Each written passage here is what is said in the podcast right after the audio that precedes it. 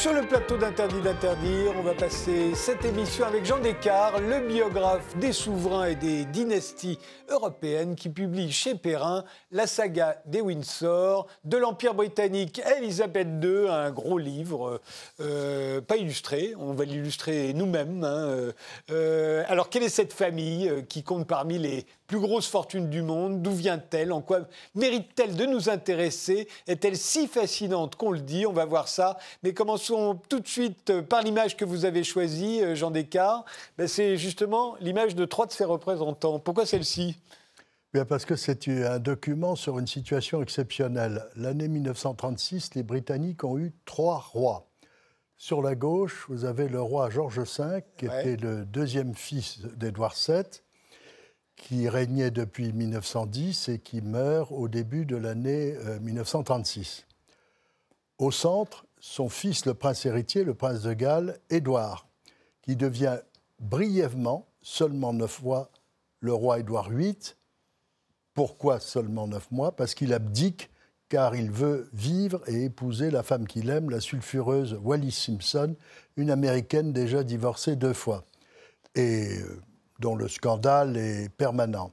Et à droite, ce qui n'était pas prévu dans l'histoire, euh, le roi George VI, qui est donc euh, le nouveau souverain, fin décembre 1936, et qui est le père d'Élisabeth II. Bertie, surnommé Bertie, et tout le monde sait qu'il était absolument affolé, car il souffrait d'un problème d'élocution. On sait très bien qu'il avait du mal à s'exprimer, qu'il sera soigné par un thérapeute australien, M. Logg, qui l'aidera à faire ses discours et qui sera le roi très courageux de la Seconde Guerre mondiale.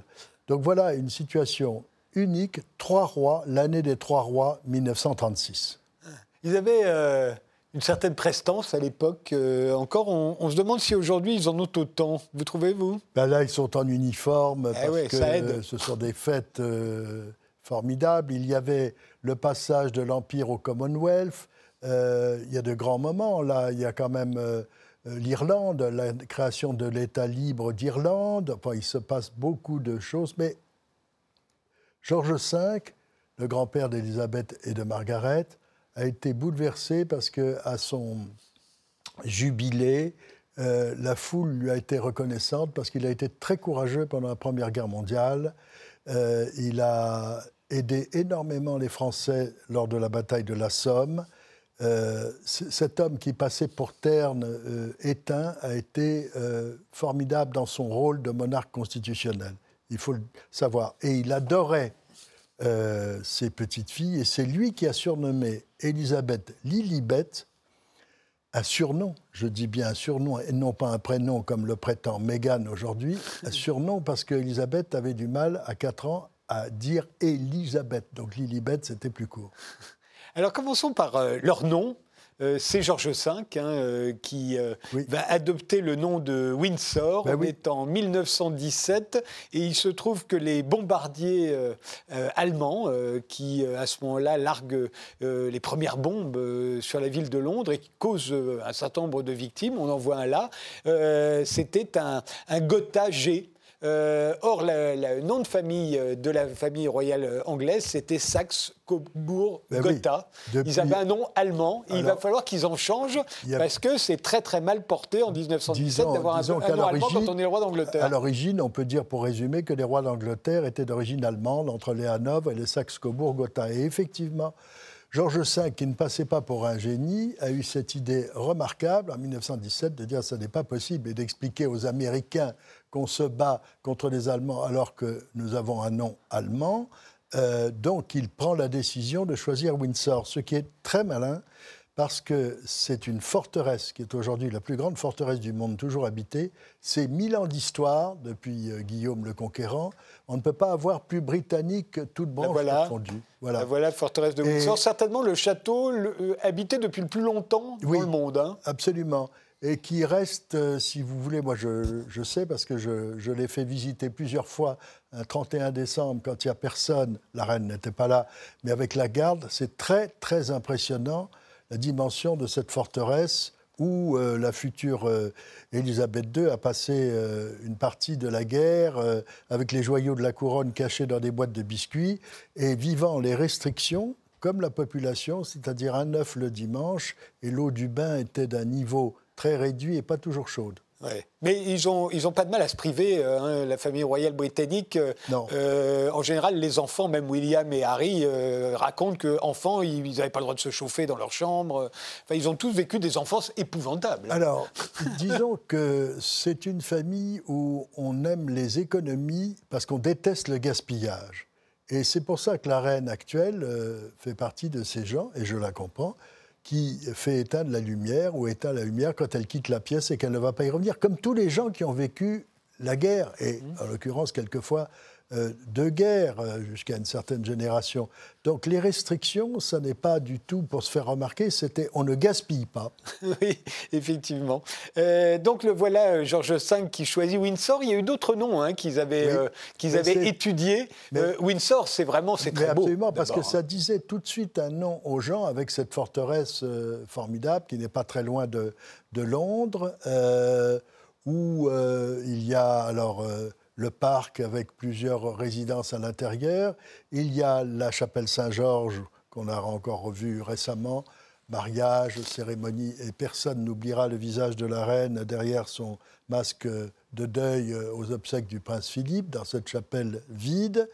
Il y a les tombes des souverains de la famille, il y en a d'autres un peu réparties dans le parc. Non, on ne peut pas faire plus britannique maintenant, si vous voulez, c'était une décision très astucieuse de Georges V.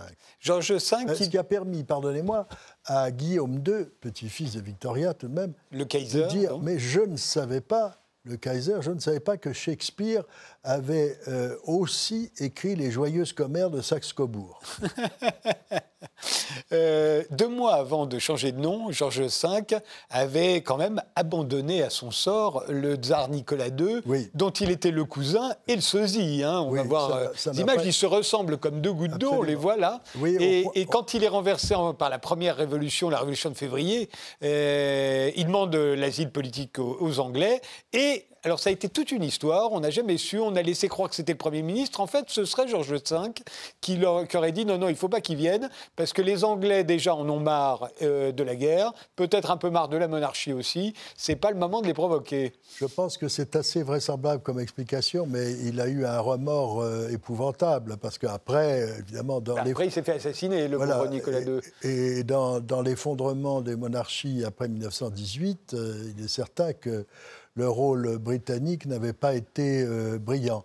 Maintenant, je peux ajouter un détail euh, à propos de Rasputin. Il est vraisemblable que ce sont les services secrets britanniques qui auraient en fait exécuté et pas le prince Félix Yusupov Qui tirait très mal, mais il y avait un agent, parce qu'on a retrouvé des balles euh, anglaise et une arme anglaise beaucoup plus tard. Hein c'était difficile à dire, parce qu'il fallait quand même un professionnel pour se débarrasser de Rasputin. Rasputin, euh, qui était contre la guerre. Hein. Qui était contre la guerre et qui avait dit dans un télégramme très célèbre à la tsarine, à l'impératrice, euh, si euh, ton mari se lance dans la guerre, la Russie sera recouverte d'un fleuve de sang.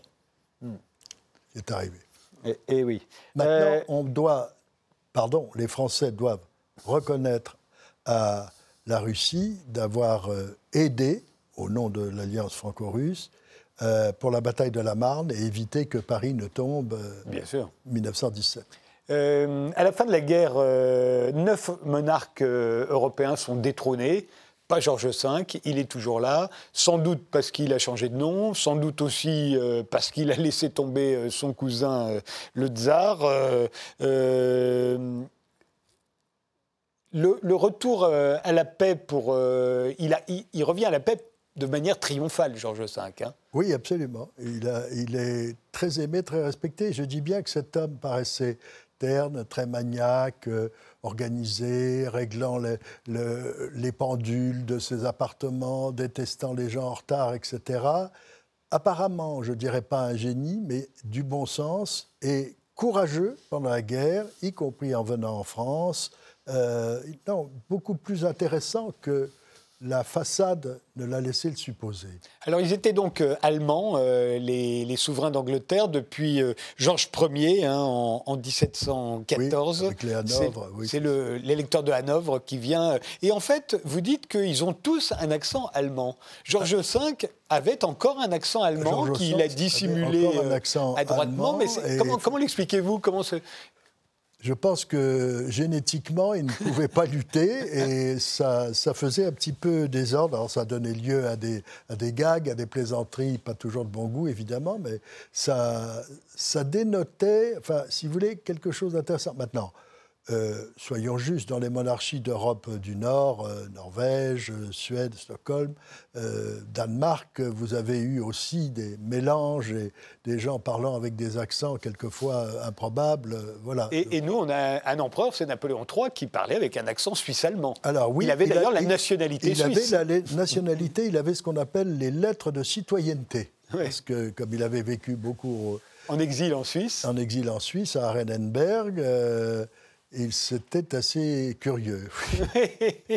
Alors, il y a celui qui va donner le, nom de Saxe-Cobourg-Gotha à la famille euh, royale euh, anglaise, c'est le prince Albert, le mari de la reine Victoria. La reine Victoria, on la connaît surtout vieille, mais elle a été jeune et elle a été très amoureuse de ce monsieur. C'est Albert de Saxe-Cobourg-Gotha, le prince Albert, qui a laissé d'ailleurs un truc sadomaso, euh, vous savez, la croix de Saint-Albert.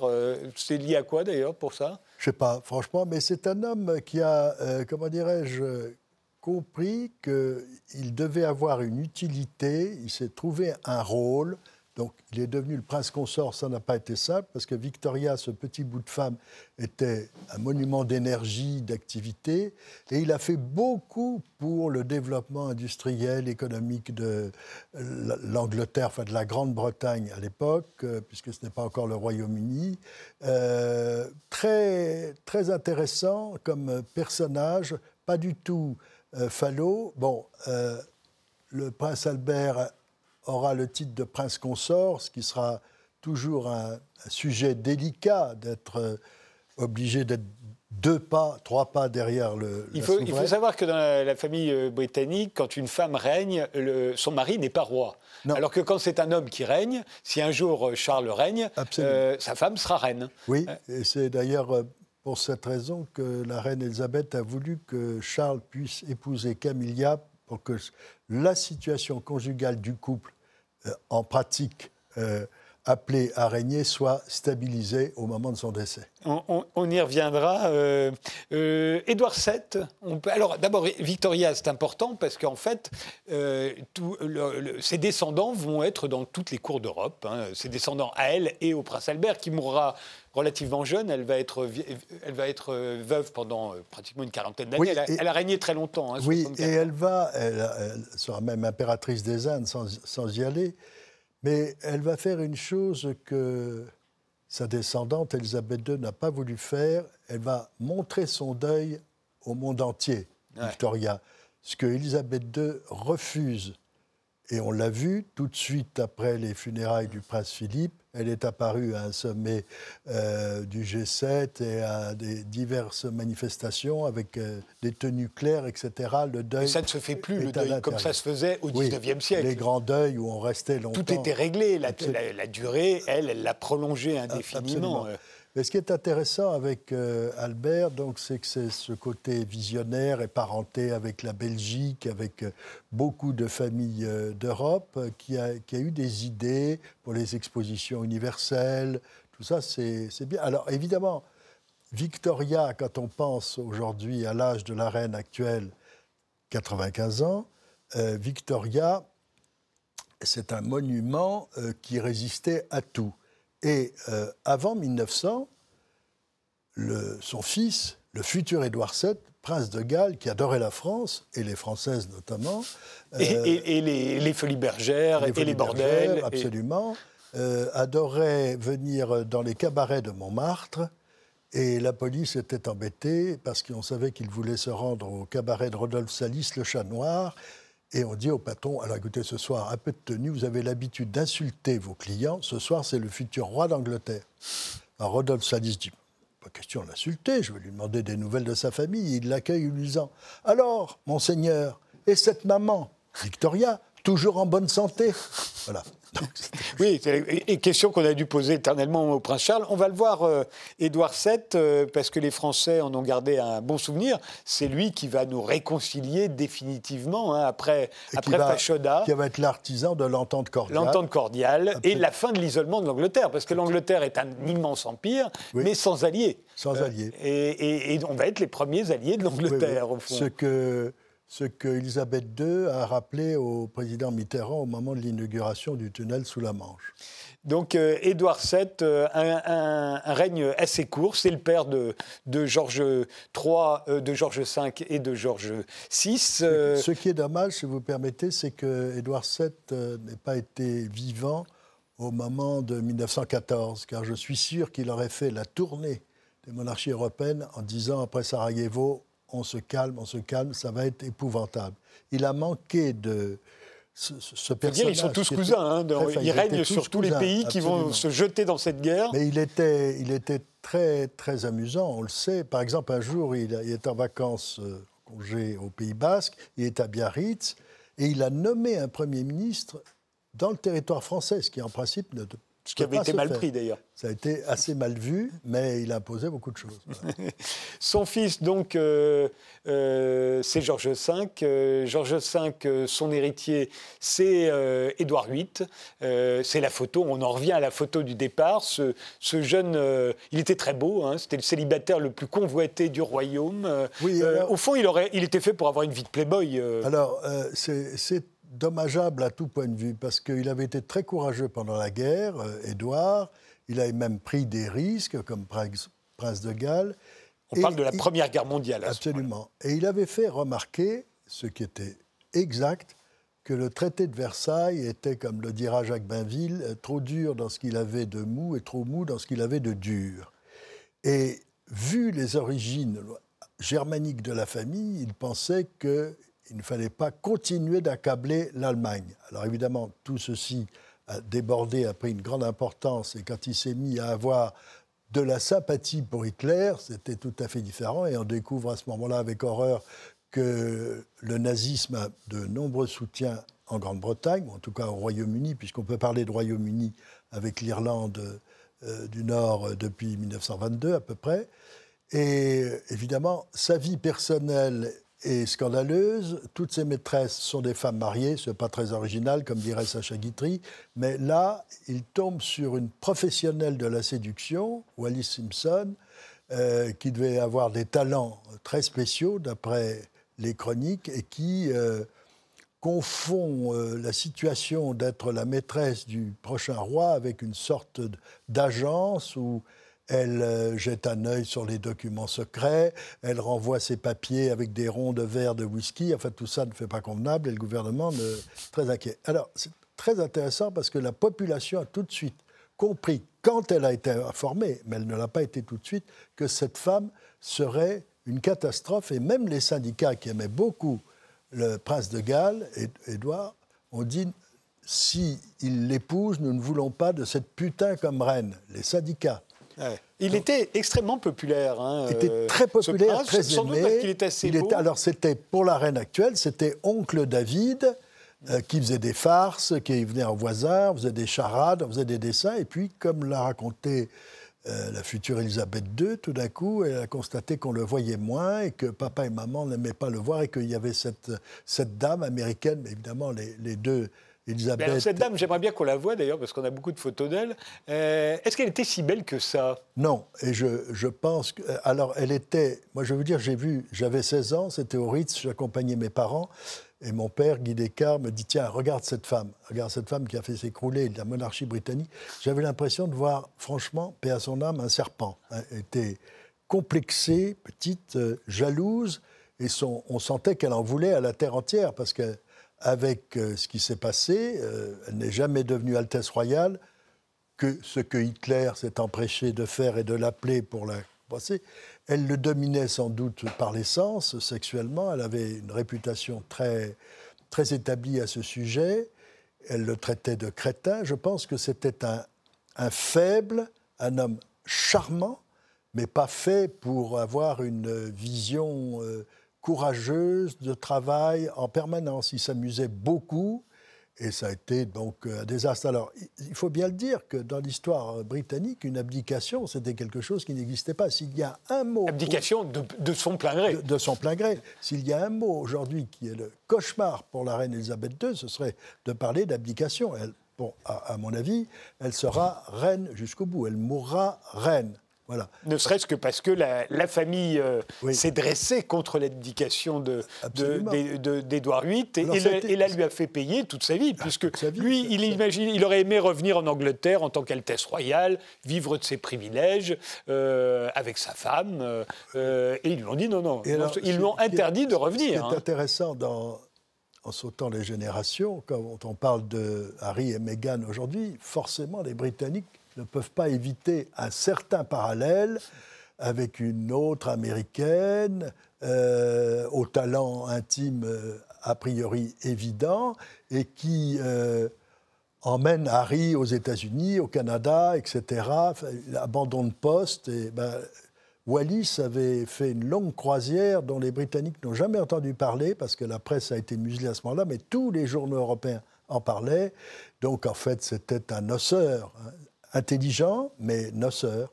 Vous parlez d'Edouard VIII. Édouard VIII. Édouard VIII. Euh, intelligent, vous pensez? Moi, j'ai toujours l'impression que c'est un imbécile. Alors, il ne donnait pas l'impression d'être très intelligent, mais il y avait du bon sens, mais beaucoup une grande flemme, une grande paresse. Euh, donc, euh, l'art de faire des cocktails, son élégance de prince égal, ça, évidemment, c'était très important.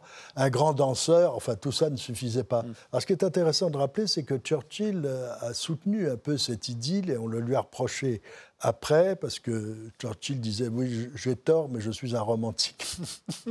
et, euh, son, son, frère, donc George VI, qui hérite du trône, alors qu'il n'en voulait pas, vous, vous avez expliqué pourquoi, oui. Euh, va lui donner, lui conférer le titre de duc de Windsor. Euh, de duc de... Le mot Windsor. le mot Windsor qui, qui revient, et c'est à Windsor que.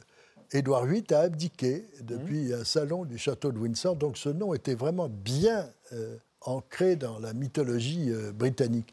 Mais ça a été euh, épouvantable pour, pour la famille, la honte, cette abdication. Alors, euh, on a l'impression qu'il n'a aucun sens du devoir. Et c'est ce qu'on va sentir après dans la monarchie britannique, ici et là, l'absence de sens du devoir. Dieu sait si Elisabeth a le sens du devoir c'est bâti là-dessus.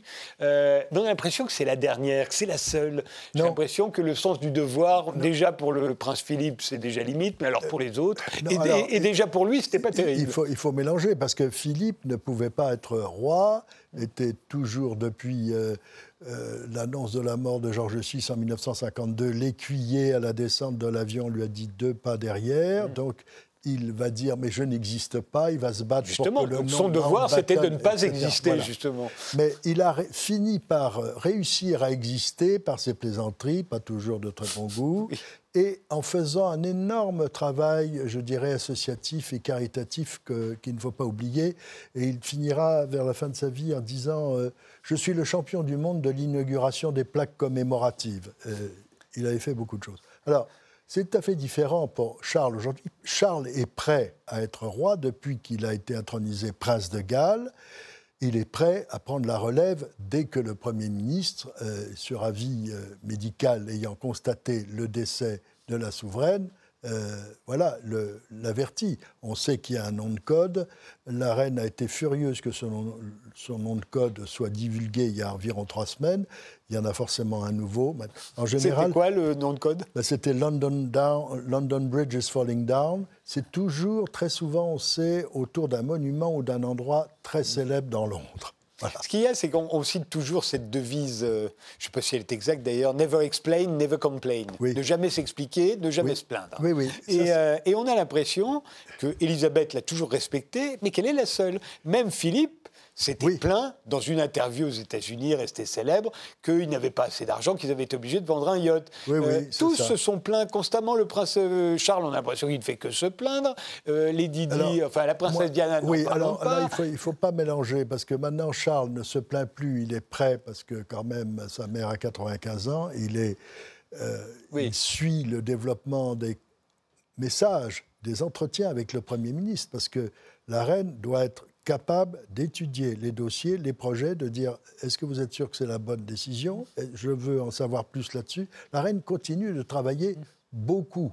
C'est une très très grande travailleuse. On, dit à Londres que quand on voit la fenêtre de sa chambre encore allumée à minuit, c'est que la reine est encore plongée dans ses dossiers. C'est une, une femme très sérieuse à ce point de vue-là, ce que n'était pas sa sœur Margaret. Enfin, ça, c'est le problème.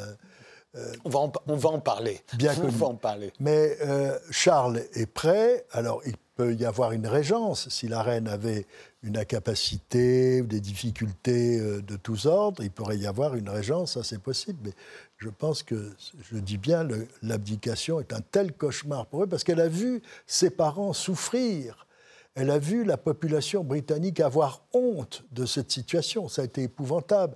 Elle avait, elle avait 10 ans, 11 ans quand c'est arrivé. Elle a vu le changement de, d'atmosphère dans la famille, ce qui se passait. C'est normal, repousser, euh, repousser l'honneur d'être roi d'un tel pays, sous prétexte qu'on veut épouser la femme qu'on aime. Et absolument. Euh, le problème, c'est que Wally Simpson avait une réputation tellement sulfureuse que, évidemment, si ça avait été a priori une histoire d'amour établie, mais là, on sentait euh, une américaine très intéressée. Et puis elle était divorcée deux fois. De toute façon, l'Église anglicane n'aurait jamais accepté. on, fait, on fait une pause et on y revient tout de suite après, euh, Jean Descartes.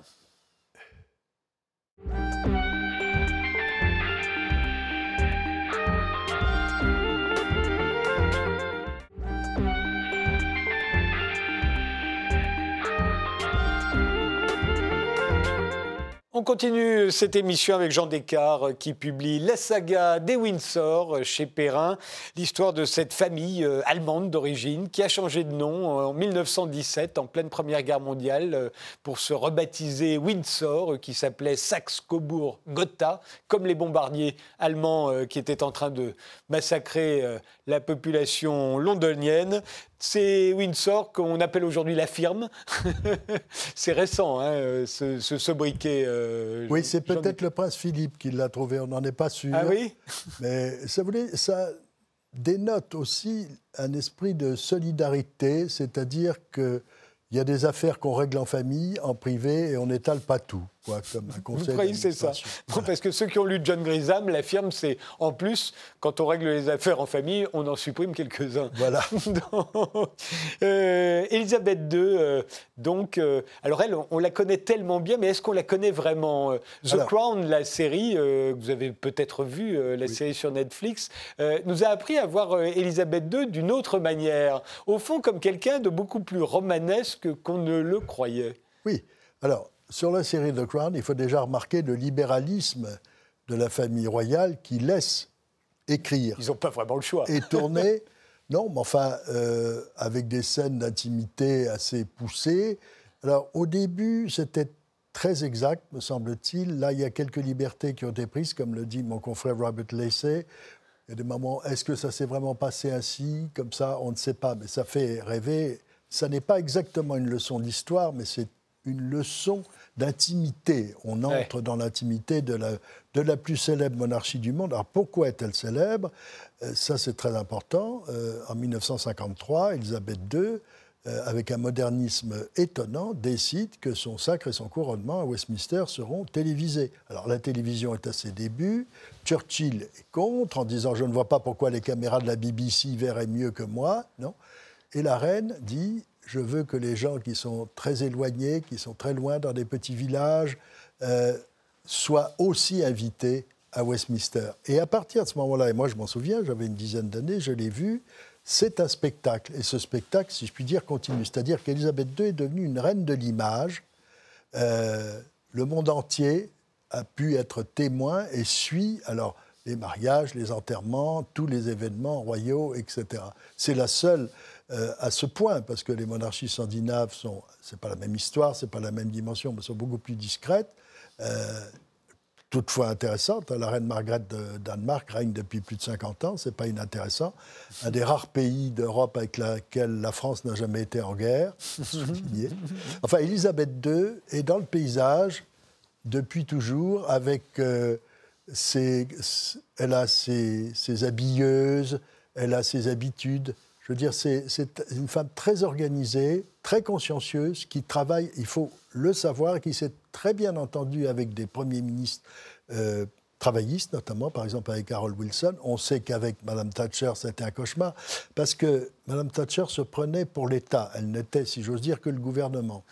Et Elisabeth II en est à son 16e, 17e Premier ministre du Royaume-Uni, 160 dans le monde du Commonwealth. Bon, avec des États qui vont devenir des républiques ou qui ne vont plus la reconnaître. Ce sera la, fin d'une époque.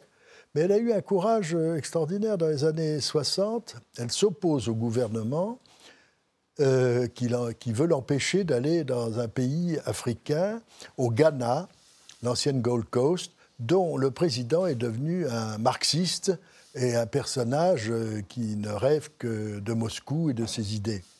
Elle y va, pourquoi? Parce qu'elle avait promis de lui faire une visite et elle aime tenir ses engagements. Donc elle y va et on a cette scène absolument inouïe où ce marxiste à fond a mis un smoking et danse avec la reine et la traite de reine la plus socialiste du monde. Bon, la reine a vu comme ça en Éthiopie le Négus parce qu'elle lui avait promis.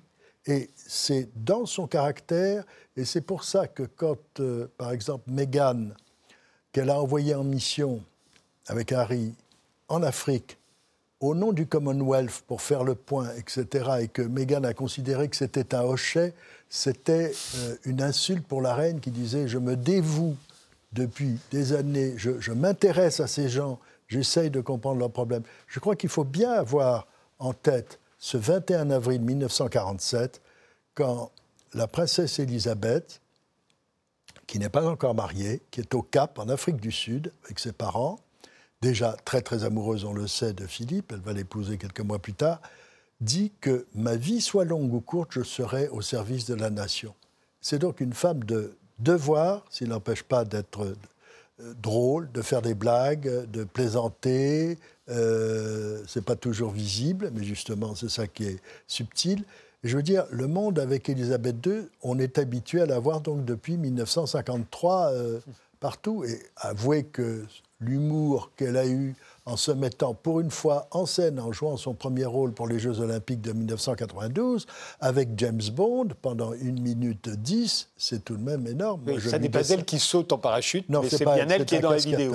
Un cascadeur, d'ailleurs, l'un de ces cascadeurs est mort euh, trois mois plus tard. Mais je veux dire, il y a une, il y a une autodérision formidable. Après la mort du prince Philippe, elle a accueilli donc en Cornouailles des chefs d'État et de gouvernement euh, au G7 et elle dit au moment de la photo officielle Est-ce que nous sommes censés nous amuser? Donc elle a fait éclater de rire tout le monde et elle était officiellement en deuil. Non, non, mais elle a sûrement beaucoup d'humour. Euh, je pense que la vie avec elle doit être profondément ennuyeuse. Mais je parle de la vie privée, la vie intime.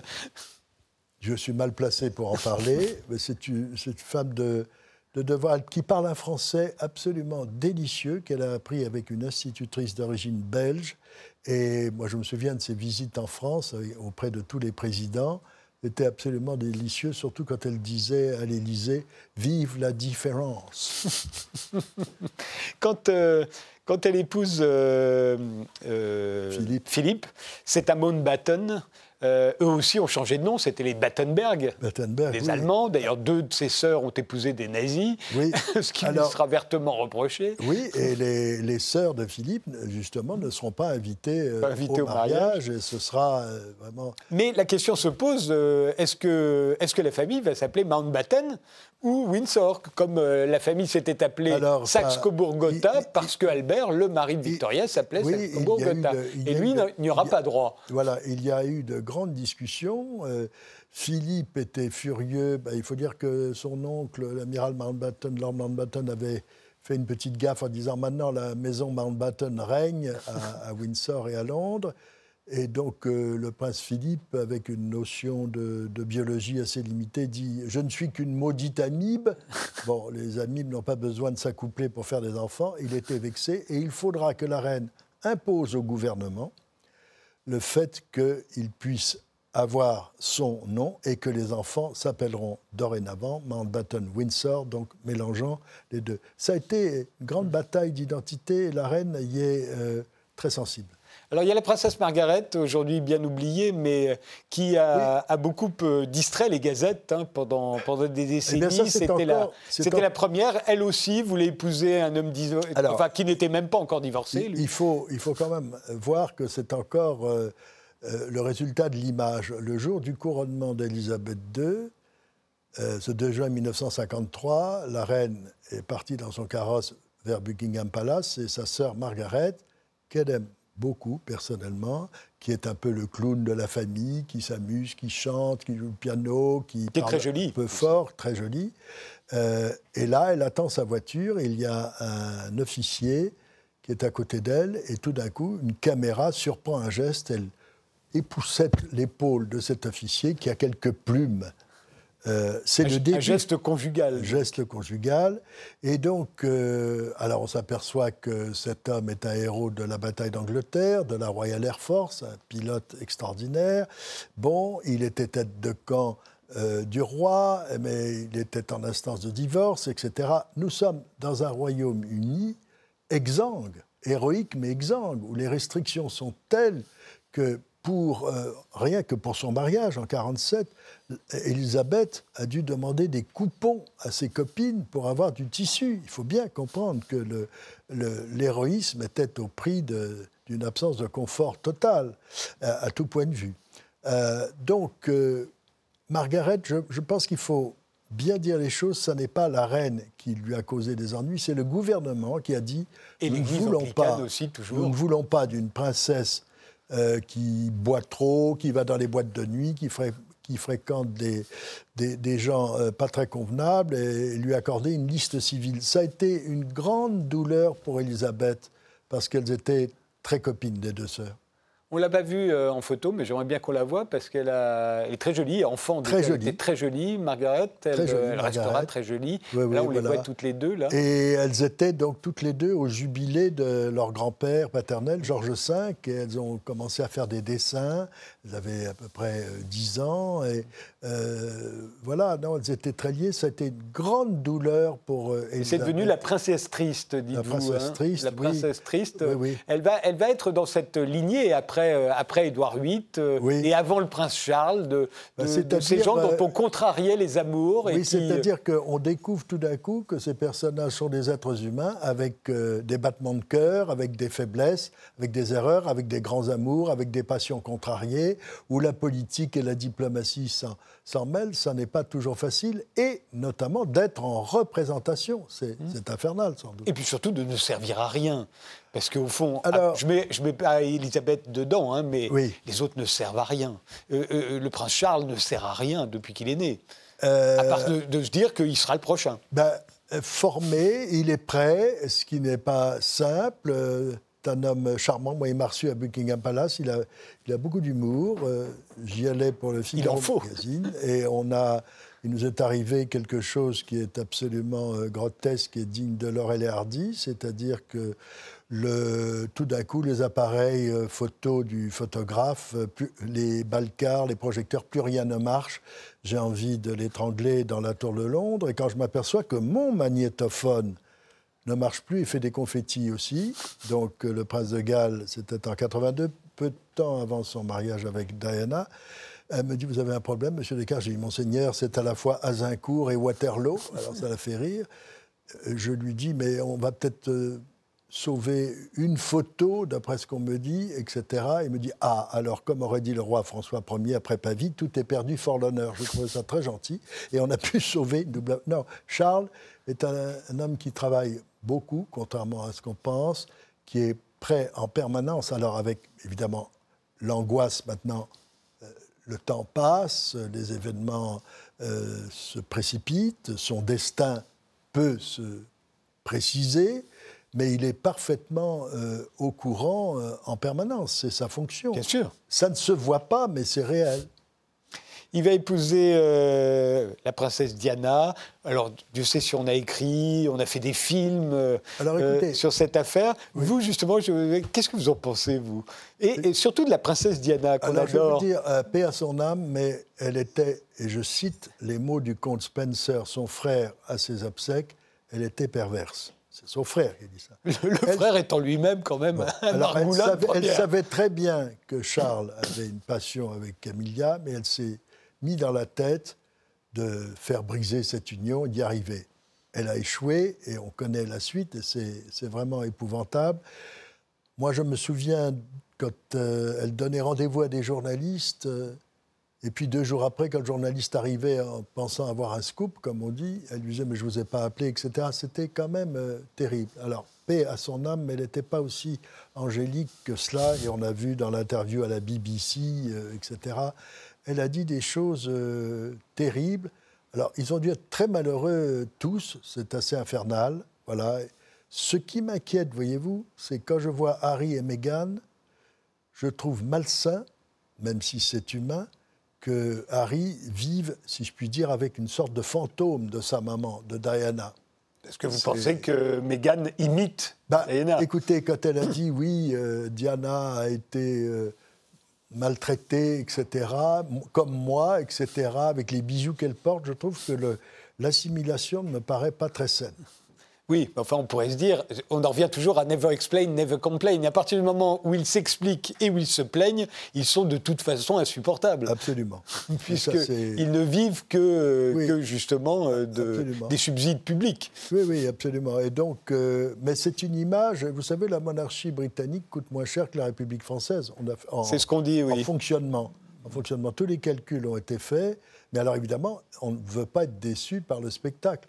Et là, euh, on a vu la reine, donc euh, personne n'oubliera, je le redis, cette image, la reine veuve, etc., qui essaye d'effacer son veuvage. Je ne sais pas si on la reverra à cheval. C'est sa grande passion que son mhm. grand-père, Georges V, lui avait euh, absolument inculquée. Mais on l'a vu il y a trois semaines, un mois, conduire sa Jaguar dans le parc de Windsor. Il n'y avait pas trop de danger. Elle ira jusqu'au bout. Quand euh, Camilla, euh, qui deviendra donc euh, reine d'Angleterre, Camilla Parker Bowles, quand elle était encore mariée à son mari. comment la voient les, les, Anglais? Parce que c'est à la fois la briseuse de ménage, celle qui a rendu la vie impossible à Diana, que tout le monde adore. Oui, mais le temps est passé. Actuellement, le couple fait des voyages importants. Ils reviennent de Jordanie elle se fait mieux connaître et je crois que on voit très bien qu'ils s'entendent très bien. D'ailleurs, l'Église protestante euh, a été heureuse, si je puis dire, de célébrer ce mariage. Euh, sans, on n'a pas vu la cérémonie civile et la reine a donné son accord. Je répète, il fallait que son fils soit bien installé dans sa vie personnelle le jour où elle disparaîtrait. Euh, depuis, William a, épousé euh, Kate Middleton, qu'on appelle Kate, mais qui en réalité s'appelle Catherine, avec un C, hein, ce que vous vous rappelez. Et euh, leur mariage a été euh, évidemment un, grand spectacle en oui, 2011. Et, et, ça a été aussi la façon dont, après le cauchemar Diana, la reine et l'ensemble a pu remonter dans l'opinion, parce que l'opinion était... Parce qu'il épousait une roturière. Absolument, mais c'est la première fois qu'une future reine possible du Royaume-Uni viendra de la bourgeoisie moyenne et le charme de, Kate, son allant, son éclat, euh, ont fait beaucoup pour la restauration du prestige de la monarchie. Et la reine était tellement contente que le soir du mariage de Kate et William, elle a autorisé à ce qu'on ouvre le quatrième étage de Buckingham Palace pour en faire une boîte de nuit, ce qui était très bon signe. Oui, c'était une vraie C'est vrai que hein. Kate euh, a, l'étoffe, l'allure, euh, etc. Euh, voilà, elle, elle est si je puis dire, déjà dans le rôle, entre guillemets. Oui, puis on se dit qu'elle ne posera pas de problème. a priori, elle a l'air équilibrée et Oui, parce que si vous voulez, le problème de, de Meghan, c'est qu'elle, dans le fond, elle en veut à tout le monde en permanence. Alors nous savons sa vie compliquée, difficile, etc. Mais les accusations qu'elle a lancées, tout ça, pas de preuves. Et l'étalage, la vie publique, ça c'est une chose que la reine déteste, on peut le redire, parce qu'elle a vécu, elle, le cauchemar, j'y reviens, de l'abdication de son oncle et l'étalage des détails les plus sordides. Et puis elle l'avait vécu aussi avec Diana et, Charles. C'était quand même euh, épouvantable. Ah oui, absolument. Donc, euh, euh, reste chez Meghan Markle, il y a à la fois de Wallis Simpson et de la princesse Diana, au fond. Il y a des deux, absolument. et donc, il y a une comédienne qui joue un peu le rôle d'un fantôme de Diana. Euh, je trouve que c'est très délicat, c'est un jeu très subtil et Harry euh, me semble. Et qui n'est pas réputé non plus pour être euh, non, d'une intelligence extraordinaire. non.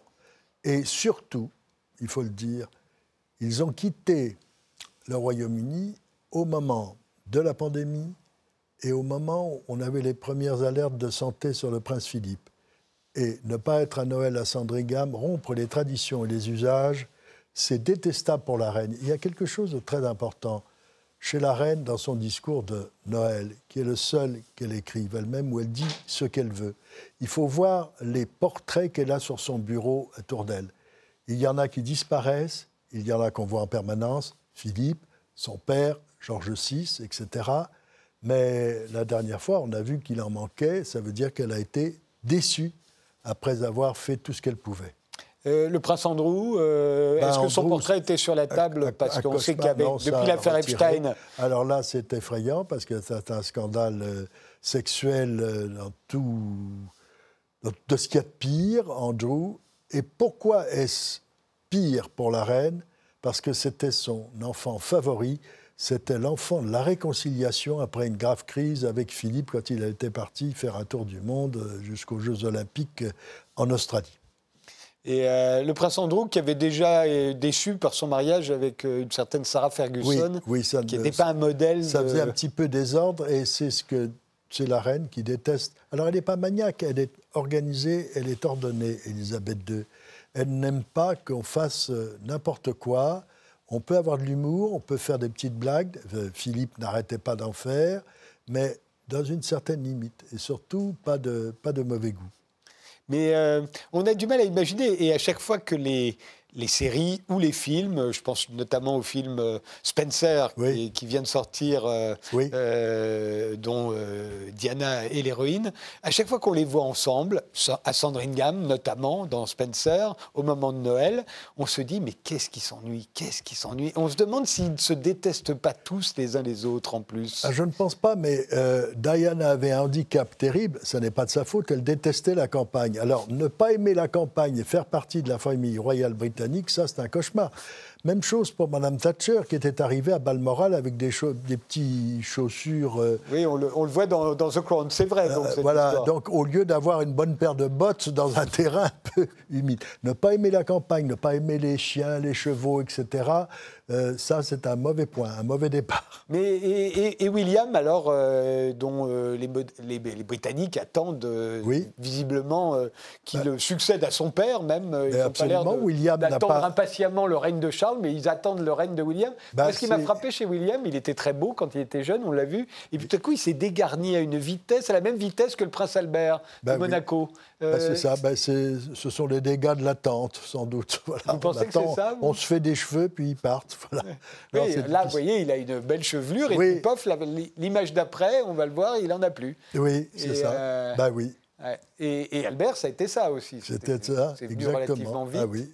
Euh, on a l'impression. S'en passe beaucoup sous le crâne. Au, fond, on a l'impression que, ce destin qui est le leur depuis qu'ils sont nés, de, succéder euh, à leur père, euh, on a l'impression que ça les, ça les, ça les terrorise. Ben, c'est terrorisant parce que c'est. Enfin, ça fait des générations que ça oui, dure. mais ça fait rien parce que plus le temps passe, plus c'est probable ou ça se rapproche. Donc c'est un coup de téléphone, un message codé, crypté, ce que vous voulez, qu'on redoute. Donc il faut être prêt en attendant. Mais enfin, en même temps, euh, ils, n'ont pas de décision à prendre. Euh, euh, ils, se contentent d'être au courant, de symboliser. Oui, mais avec ils n'ont pas de, pouvoir. de l'influence. La reine a, eu énormément d'influence. Elle a insisté sur beaucoup de, de, dossiers et elle a accompagné les changements de mœurs d'une façon fantastique. Le Swinging London des années 60, elle en est euh, je dirais, la grande prêtresse, avec euh, la mini-jupe mariquante, avec les Beatles qu'elle va.